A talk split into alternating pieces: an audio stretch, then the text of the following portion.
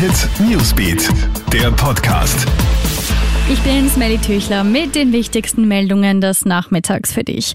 Alles gurgelt. Eine kleine Box ist in Wien das nächste Werkzeug im Kampf gegen das Coronavirus. Inhalt ist ein PCR-Gurgeltest, der in Zukunft auch am Arbeitsplatz oder von daheim aus einen kostenlosen wie schnellen Nachweis auf den Erreger liefert. Wiens Bürgermeister Michael Ludwig hat die neue Teststrategie heute vorgestellt.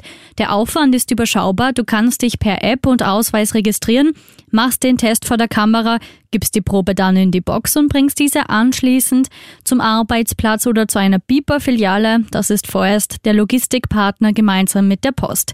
Im Probebetrieb hat das schon gut und schnell funktioniert. Nach Einlangen der Probe im Labor hat das Warten aufs Ergebnis maximal 24 Stunden gedauert. Alle Infos plus Bilder zur besseren Vorstellung gibt's online auf KroneHit.at.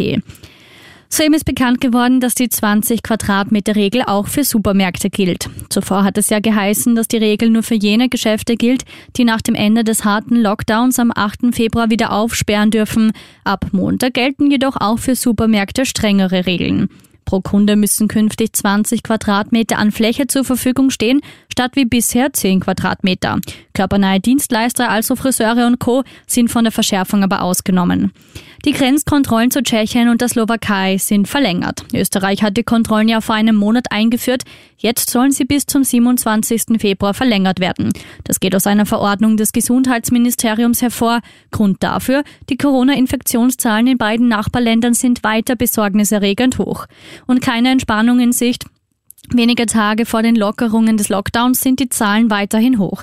1388 Neuinfektionen sind in den letzten 24 Stunden gemeldet worden. 37 weitere Menschen sind an oder mit dem Coronavirus verstorben.